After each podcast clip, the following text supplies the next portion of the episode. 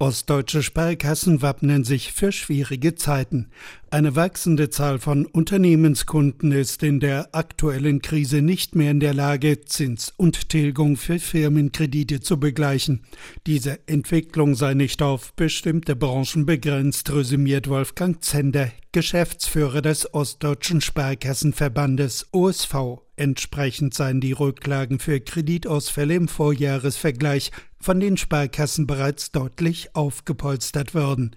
Die vorsorglichen Rückstellungen für Risiken im Kreditgeschäft seien deutlich gewachsen auf das Vierfache. Daran sieht man, dass die Indikatoren springen an. Bei Privatkunden sei das Risiko, dass Haushalte Kredite nicht mehr bedienen, hingegen noch vergleichsweise gering, fügte USV-Präsident Ludger Wieskamp hinzu. Im Zweifel gebe es keinen Kredit, bevor ein Kreditnehmer in Schwierigkeiten gerate. Die Folge seien weiterhin sehr geringe Quoten notleidender Kredite, die nicht mehr bedient werden. Bei Privatinsolvenzen gäbe es steigende Zahlen von einem allerdings sehr geringen Niveau.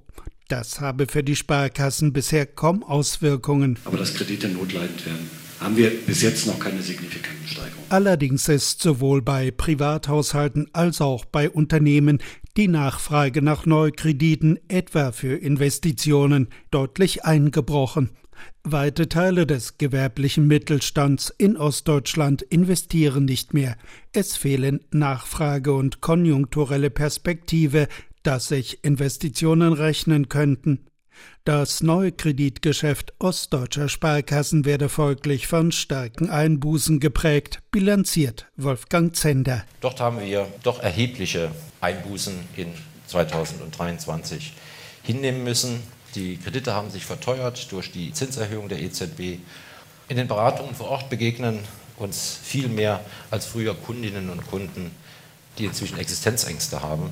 Neu ist auch, dass inzwischen auch sozial bisher gut situierte Mittelstand dieses teilt. Und all das schlägt sich natürlich im Neugeschäft unserer Sparkassen mit nieder.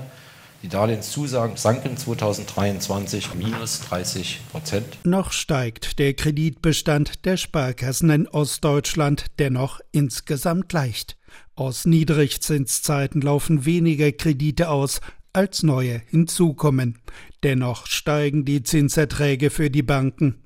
Ostdeutsche Sparkassen haben Tages- und Festgeldzinsen von um die 4 Prozent in dieser Höhe nicht weitergegeben und zahlen ihren Kunden deutlich niedrigere Zinsen auf Guthaben. RBB 24 Inforadio vom Rundfunk Berlin-Brandenburg.